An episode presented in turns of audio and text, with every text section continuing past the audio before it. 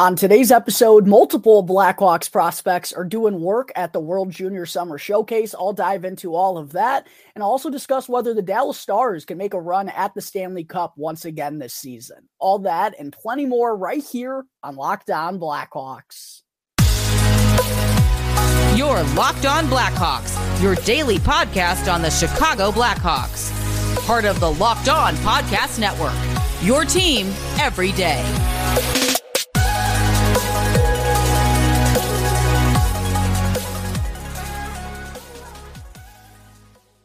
What's up, everyone? Welcome on in to another episode of Locked On Blackhawks, part of the Locked On Podcast Network, your team every day. Today is Friday, August 4th. As always, I'm your host, Jack Bushman. Go and check me out on Twitter at Jack Bushman2, or you could also go and follow my strictly Blackhawks account at Talkin' Hockey for all the latest Blackhawks news and updates. And also, just a quick reminder to go and subscribe to the YouTube channel if you haven't done so already, it won't cost you anything. It's 100% free. It only takes a quick click of the button to help me out tremendously. And also, that way, you can get the latest episode as soon as it becomes available each and every day. And also, make sure to go and follow Locked On Blackhawks on Instagram as well to have an opportunity to win some cool free Blackhawks stuff, courtesy of yours truly. With the giveaway that I'm having right now on the channel, I'm going to be talking a little bit more about that following the first ad break. So make sure to stay tuned to that point in the episode as well.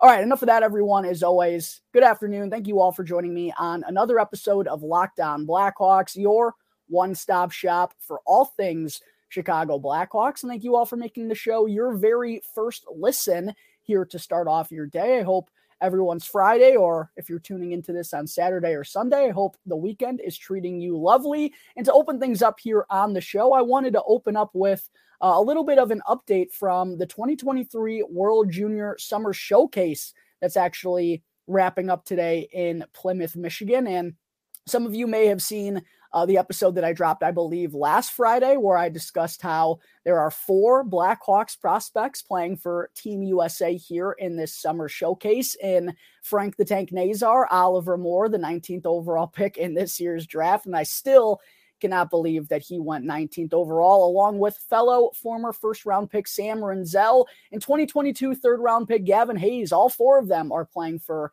Team USA here in this summer showcase. Team Canada is not participating in the event. I mentioned that as well on the episode last week. So, not going to see any of the uh, potential Canadian players um, that could be playing for Team Canada in the World Juniors here in this event. But Team Finland and Team Sweden both participated, although no Blackhawks prospects suiting up for either of those two squads. And for those who may not be quite sure as to what this World Junior Summer Showcase is, just a brief explanation. It's basically just an opportunity for these teams, Team USA, Team Finland, Team Sweden, to get another opportunity to take a look at some of these prospects and see how they've been de- developing over the last few months. It's basically just another evaluation point for all of these teams in preparation for uh, the World Junior Championship, which will begin the day after Christmas this December. But with the World Junior Summer Showcase having wrapped up today, there's actually one more game for the United States to play here at four o'clock.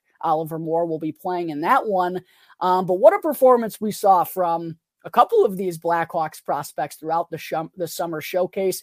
Most notably, of course, 2022 13th overall selection, Frank the Tank Nazar, who was just an absolute man on a mission for the United States throughout this whole showcase. It really felt like he understood this was a really good opportunity for him to showcase his stuff in front of the program. And after, you know, missing out on basically all of his freshman season with Michigan Wolverines, we didn't really get too good of an opportunity to see Frankie Nazar showcase his stuff.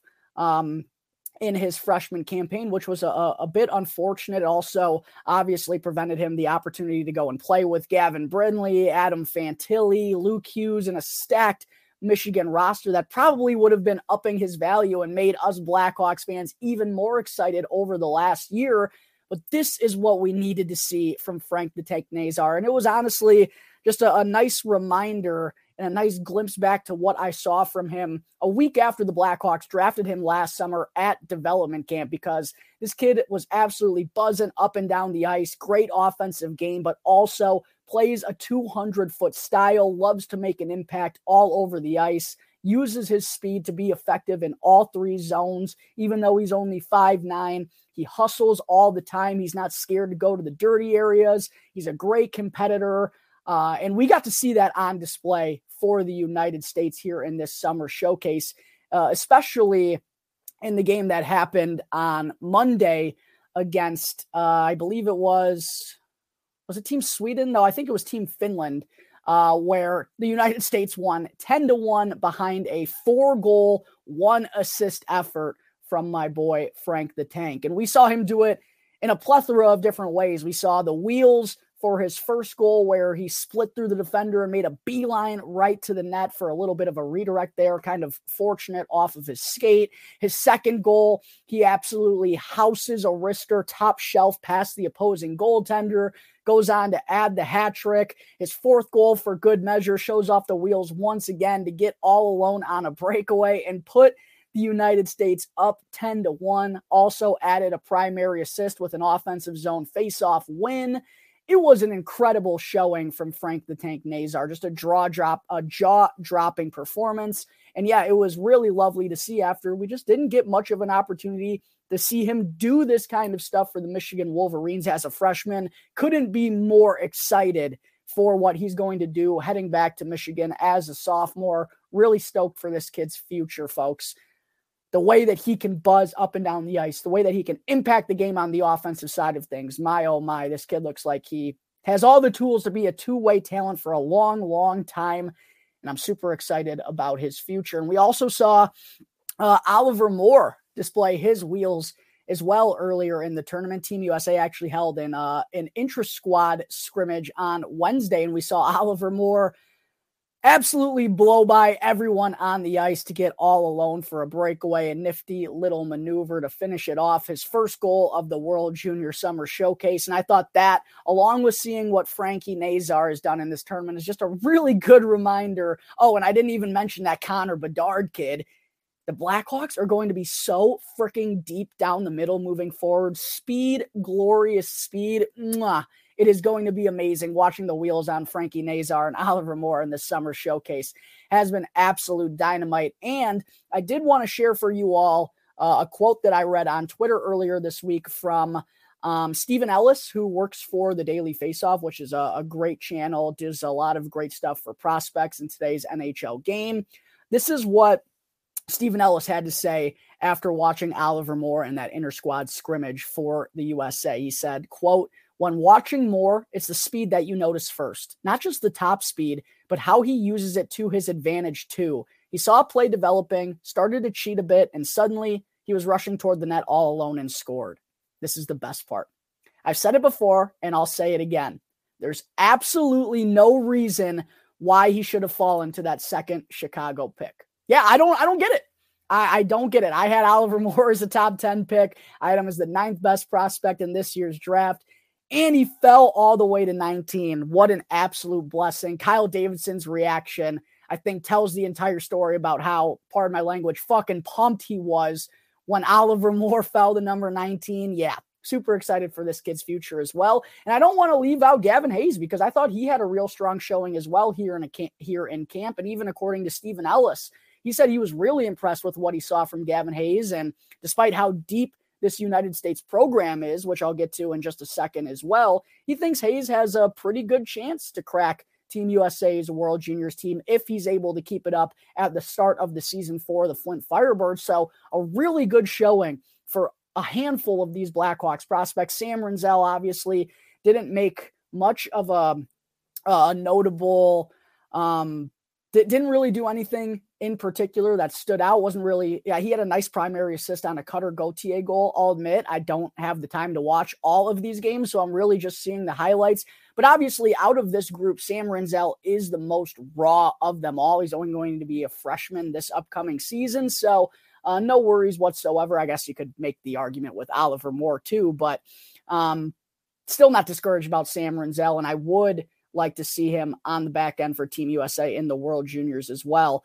Um, but getting into kind of what I wanted to talk about to wrap up this conversation revolving around the summer showcase, which is how deep Team USA's forward group in particular is looking ahead of the World Juniors. Now, I do still have some concerns about their defense. I think it's um, really up in the air, and there's going to be a lot of guys fighting for those final few spots. It's really wide open, kind of same with in net. But as far as the forward group goes, I mean, there is a ton of talent on this Team USA roster what what's going to be their roster for the World Juniors. And there are going to be some really good players left out of this forward group because they are remarkably deep. Here's just a list of guys that I have at forward for the USA who figure to be on their World Juniors roster. We have Will Smith, of course, a high end pick in this year's draft. Same with Ryan Leonard, Frank the Tank Nazar, Cutter Gauthier was a high end pick of the Philadelphia Flyers.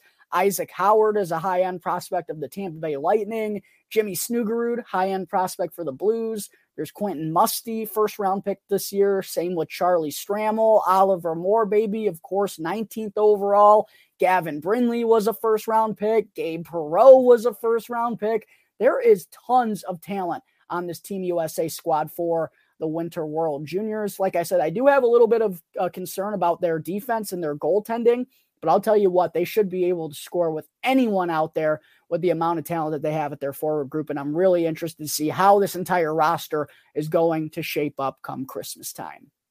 All right, folks, there are some thoughts on the World Junior Summer Showcase, which wraps up today, unfortunately. But coming up in just a moment, I will get into Tom Wilson's recent contract extension with the Washington Capitals, and I'll discuss Seth Jones' deal being named the worst contract in the entire NHL.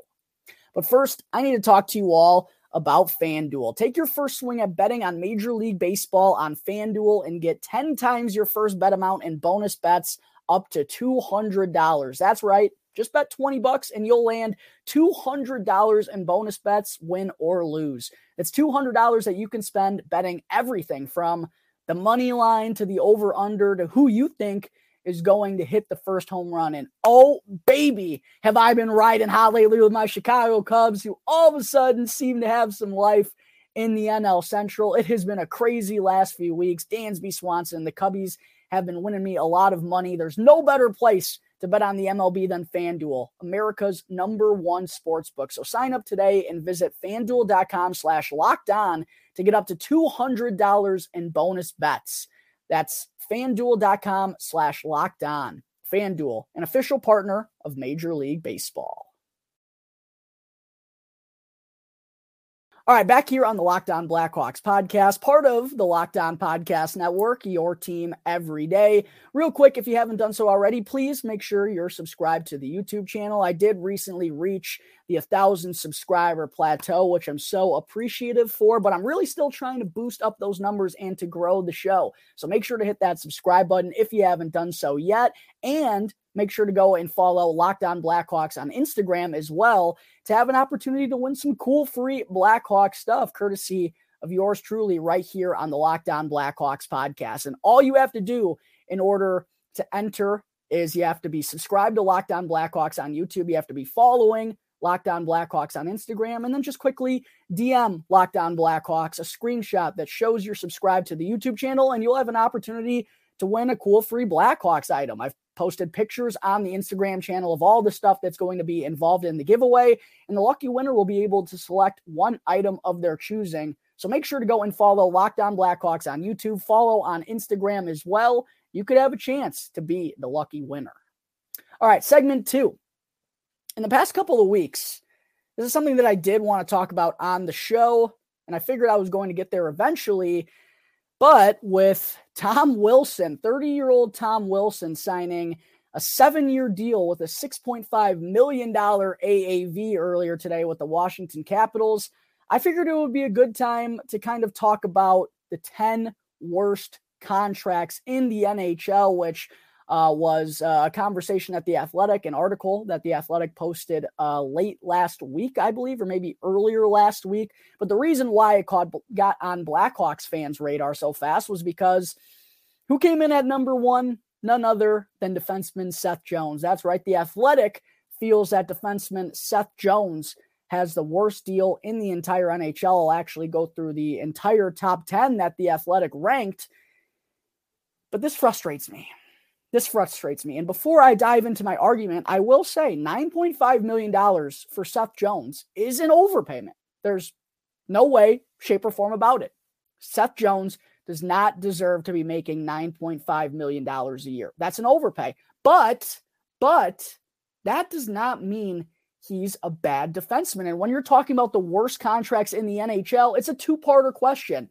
It's the play on the ice plus the contract. And I think it's completely unfair to have Seth Jones at number one here with the way that he's played the last two years. Now, I know basically half the Blackhawks fan base is split on this, and there are probably people watching this saying, oh, Seth Jones is terrible. I don't believe that for a second. It feels like it's just kind of a narrative that's been tossed out there ever since he signed that deal, which, by the way, Stan Bowman gave him. It's not like Kyle Davidson gave him this. Why, why are we still upset about the Seth Jones deal? I, I don't really understand it because if any of us were in that situation, we would have signed for as much money as possible. It's not Seth's fault. And at the end of the day, is he a true number one defenseman on a Stanley Cup winning team? No.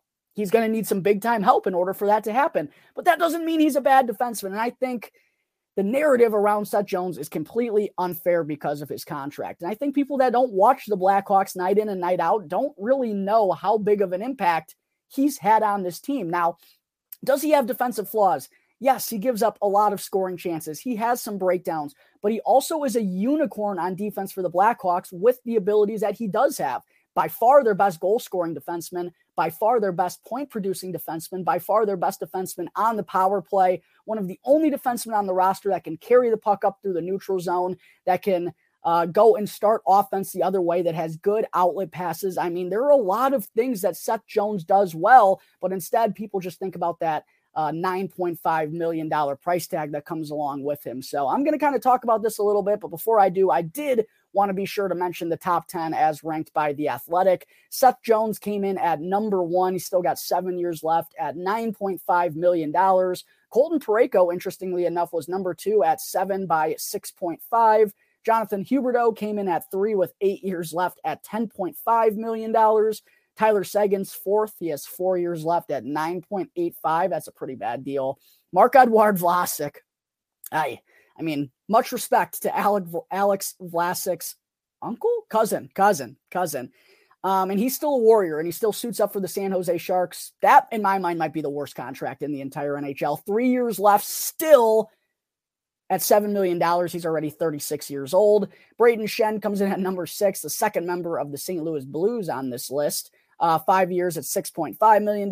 Travis Sanheim comes in at number seven, eight years at $6.25 million. Ryan Strome's eight, four years at $5 million flat. Darnell Nurse is number nine, seven by 9.25. And then Nicklas Backstrom rounded things out, coming in at number 10. But breaking down that list, there were a couple players that caught my eye who I would have as a worse contract considering their play than Seth Jones. And I know the numbers don't look good for Seth this year. Well, he did score 12 goals, which is the second most of his NHL career, but only having 25 assists uh, in 72 games played. I mean, it really isn't a good look. But at the same time, this Blackhawks offense was dreadful. The guy didn't have a lot of help. And I mean, looking at what the Blackhawks did offensively, I don't think anyone should be surprised that Seth Jones' assist numbers were so low. Plus, he's coming off a year where he had 46 assists the year prior and was a really solid playmaker. The issue that season was he couldn't score any goals. This year he goes and scores goals, but doesn't have as many assists. Look, again, I don't think Seth Jones is the number one that he got paid to be, but the play isn't as bad as I personally think some of these other guys, like Colton Parayko, I think might have a worse contract than Seth Jones. And I know it's for $3 million less per season, but Colton Parayko, low key, by the way, is two years older than Seth Jones at this point in time. Let's look at these numbers the last two years. Colton Parayko, four goals, 23 assists, 27 points in 79 games last year. Year before that, 35 points in 80 games. He's already 30 years old. I think there's an argument there that Colton Parayko's contract is worse than Seth Jones. I also think Marc-Edouard, Edward Vlasic, like I said, I think you can make an argument there. Now, I'm not really going to talk too much about his offensive numbers because that's never what he's been known as throughout his entire career. But the fact that he's going to be 37 this year and he still has three more years left. I mean, they're basically paying, they've been paying Marc-Edouard Vlasic for the next three years plus the last three for these last six years for basically what he was 10 years ago. I think that low key might be the worst contract in the NHL. But the one that really, the, the two that really I think have the bigger gripe are Travis Sanheim and Darnell Nurse. The one thing I will say about Sanheim, he is still a little bit younger. He's actually 27, only one year younger than Seth Jones. And I do think there's a little bit more runway for him still to develop. But he had 23 points in 81 games last year, 31 points in 80 games the year before that. I don't know. For a for, former first round pick that was uh, talked about offensively a lot, I, I think that's a pretty bad deal. Eight years left at $6.25 million. If Travis Sanheim doesn't become a stud number one, I mean, at that price tag, it's probably a number two, number three.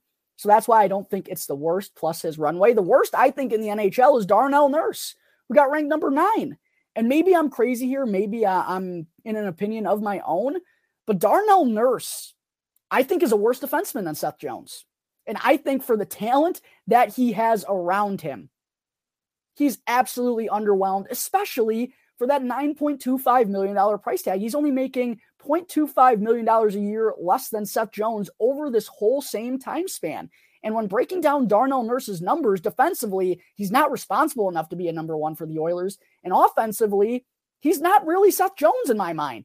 This past season, it was the first time that Darnell Nurse had put up 40 games, 40 points in a season since 2018 19. He had 12 goals, 31 assists for 43 points. This is a guy who's playing with Connor McDavid, Leon Draisaitl, the best offense in the entire NHL. And he had 41 points in 82 games this past season. I mean, did I read that right? Yeah, 43 points in 82 games, excuse me. I don't know. I personally think Darnell Nurse has the worst contract in the NHL. I still think Seth Jones is up there from a money perspective because it is an absurd overpay, probably by $2 million, maybe even a little bit more. But the play, I, I just don't think it's as bad as the narrative that's thrown around him. So um, I, I don't I do not believe that Seth Jones should have should be should have been given the worst contract in the entire NHL. Put him on the list. I completely agree with that. Number one, I, I, simply don't agree with. But going back to Tom Wilson's contract, there's an argument that this one immediately gets thrown in the top 10 here, folks, because Wilson, he, he's 29. He's going to be turning 30 in March, but they're paying him for seven years. And I'll tell you what, as someone who knows how these long term deals go, when Tom Wilson is 34, 35, 36 years old, Capitals fans, I know are going to hate this deal because he's inevitably going to slow down. He's inevitably going to get older. Yes, he could still be a pest. He can still be a thorn in your side, but I just don't see him being a consistent 25, 30 goal scorer like you're paying him to be. I mean, he's getting $6.5 million a year. And last season, his career high is basically uh, 25 goals, 28 assists, 52 points in 78 games, had 13 goals and nine assists for 22 points in 33 games last year before getting hurt. I don't know. I know Tom Wilson is loved by that fan base. And listen, I, I get that situation. I felt it with Max Domi last year. I'm sure I'm going to feel it with Corey Perry this year. I'm sure Capitals fans love that guy. It's a hefty price tag for him. Make no mistake about it. I think that probably is inside the top 10 of the worst contracts uh, in the NHL as well. So there are kind of my thoughts on on Seth Jones. Um, I didn't want to re-rank these or anything. I think they'd be a little bit more difficult, but there are at least two or three guys on this list that I personally would have ranked above Seth Jones, but that's just my personal preference. And hopefully, Seth Jones, as the Blackhawks start to get more talented and start to add um, some some better firepower around him, hopefully the numbers will only go up, and hopefully that'll make this conversation a little bit easier as the salary cap goes up as well. And again, I'm not saying Seth Jones has a good contract, but I personally don't believe it's the worst one in the entire NHL. All right, folks, coming up in just a moment before I let you all go, I still have to get into my Central Division preview on the Dallas Stars. Segment three, it's time to get into my new segment here on the show where I'm taking a deeper look at each of the other seven teams in the NHL's Central Division. And I've already gone over the St. Louis Blues, the Winnipeg Jets, the Nashville Predators, and the Colorado Avalanche. You can check out those videos on my YouTube channel easily if you want to. Make sure to smash that subscribe button while you're there. Go and comment and like this episode down below while you're at it. Um, but today I'm going to be getting into the Dallas Stars, who made it all the way to the Western Conference final this year. And I actually, in my postseason bracket, had them going all the way to the Stanley Cup final. I, I think I actually had Dallas winning it all. I believe I did have Dallas winning it all. Who did I have out of the East? No, I had the. I know my Stanley Cup final matchup was Dallas versus Rangers. I can't remember who I had winning. Regardless, the Dallas Stars ended up getting bested by the eventual Stanley Cup champion Vegas Golden Knights and a, a six game series there, but a, still a very solid, very impressive season from the Dallas Stars. And I think they're in a really intriguing position. And personally, I think they're in one of the best spots in the entire NHL. But getting into the Stars last season, they wound up finishing 47, 21, and 14. That was good for 108 points in second place in the Central Division, just one point back of the Colorado Avalanche. And I got to give them credit. They have made moves at the deadline to improve themselves. Obviously, they went out and acquired Max Domi from the Chicago Blackhawks, and they made a run for it. And I have to I have to give them credit because they, they tried their best to go at it and they gave it a heck of a run. And what's interesting is, despite a lot of their old core just getting older and older and older, I really do feel like they're in a very, very pretty spot to kind of retool and keep this thing going on the fly here, even though. Um, like I said, some of their older stars and some of their known players that have been around for a while are starting to get older and older and older. And um, it, because of that, because they're still around and still on the books, making decent coin, that kind of put general manager Jim Nill and head coach Pete DeBoer in a little bit of an interesting spot this offseason because there just wasn't a whole lot of financial freedom or financial room for the Dallas Stars to kind of go out and add more pieces to try and um, get them over the hump. You know, they, they didn't really weren't they just weren't able to go out and make any big time splashes is what I will say and that's because they have Jamie Benn at 34 year 34 years old. He's got two more years under contract. Tyler Seguin at 31 four more years under contract. 38 year old Ryan Suter has two more years under contract as well. Um, they have key pieces that are not getting any younger and still like I said make pretty decent coin. However they do have a, a up and coming young group of studs that are going to be the next faces of the franchise. And Jason Robertson, obviously, Roope Hintz has been doing some great stuff these last couple of years. Wyatt Johnston burst onto the scene last year. They went out and added Mason Marchment a couple of years ago. They also have Ty Dellandrea, who's only 23. Miro Heiskanen is really coming to his own these last handful of years. They got Thomas Harley on the back end. Nils Lundkvist, who they went out and acquired as well. There's no denying it. It looks like it could be a very bright future for the Dallas Stars in these next five, six, seven, eight years. And their only real problem was they just didn't have a lot of money in this offseason to go out and get what they needed right now. So, kind of looking at the moves that they were able to make in the offseason, only a couple. Uh, they went out and signed Matt Duchene to a one year, $3 million contract after he got bought out. They also gave Craig Smith, a pair of former Nashville Predators here, a uh, one year, $1 million deal. But those were the only outsiders, notable outsiders that they really brought in because they did bring back Evgeny Dadonov, who they acquired at the deadline. They also had to give Ty Dellandrea a new deal as a restricted free agent, and same with uh, Joel Hanley as well, who they brought back. So I thought they did a pretty good job with um, the financial situation they were in, and they only lost Max Domi and Luke Glendening really from their NHL regulars that suited up for Dallas in the postseason. Uh, as far as their first round picks from last year, they didn't have any in the 2023 NHL draft. They had one in 2022, which they took Liam Bichsel as their first round selection. And the year prior to that, Wyatt Johnston was their first round pick. But they, they don't have the deepest prospect pool in the entire NHL.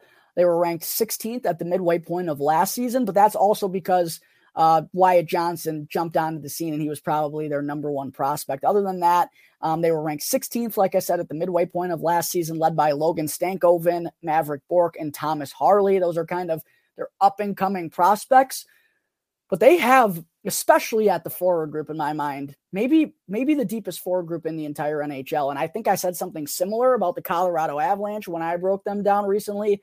But this is a really talented forward group that the Dallas Stars have. Joe Pavelski, Roope Hintz, Jason Robertson, Jamie Benn, Tyler Seguin are still there. Mason Marchment, Wyatt Johnston is going to get only a bigger and bigger role moving forward. They have Radek Faksa. They added Matt Duchene. They bring back Evgeny Dadonov. They still have Ty Dellandrea. They have Craig Smith.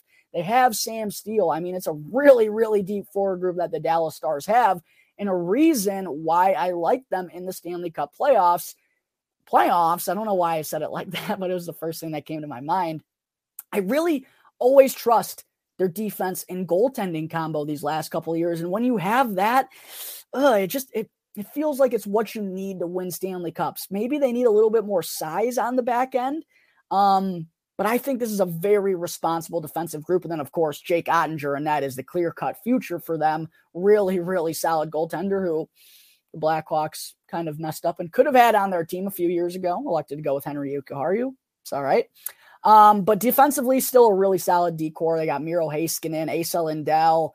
Um, still have Ryan Suter for two more years. Jani Hakanpää, one of the best names in the NHL. Thomas Harley, Joel Hanley, Nils Lundkvist was added. I think they got Gavin Bayreuther, who was part of the Blue Jackets organization before then as well, on top of Jake Oettinger. So, all in all, I really do think the Dallas Stars are one of the deepest teams in the entire NHL, let alone this Central Division. So, as far as my prediction goes, and look, the Central Division can be random. I, I won't rule it out that the Stars uh, underwhelm and finish fourth, fifth, and sixth or something because it feels like the Stars and the Jets are always prone to have those weird years where no one sees it coming whatsoever. But my prediction is I think this team is absolutely deep enough to finish top three in the Central Division. And I really believe they should contend for the conference final once again. Jake Oettinger is only getting more playoff experience. The defense is essentially the same. I like their small additions to the forward group, and they basically brought everyone back.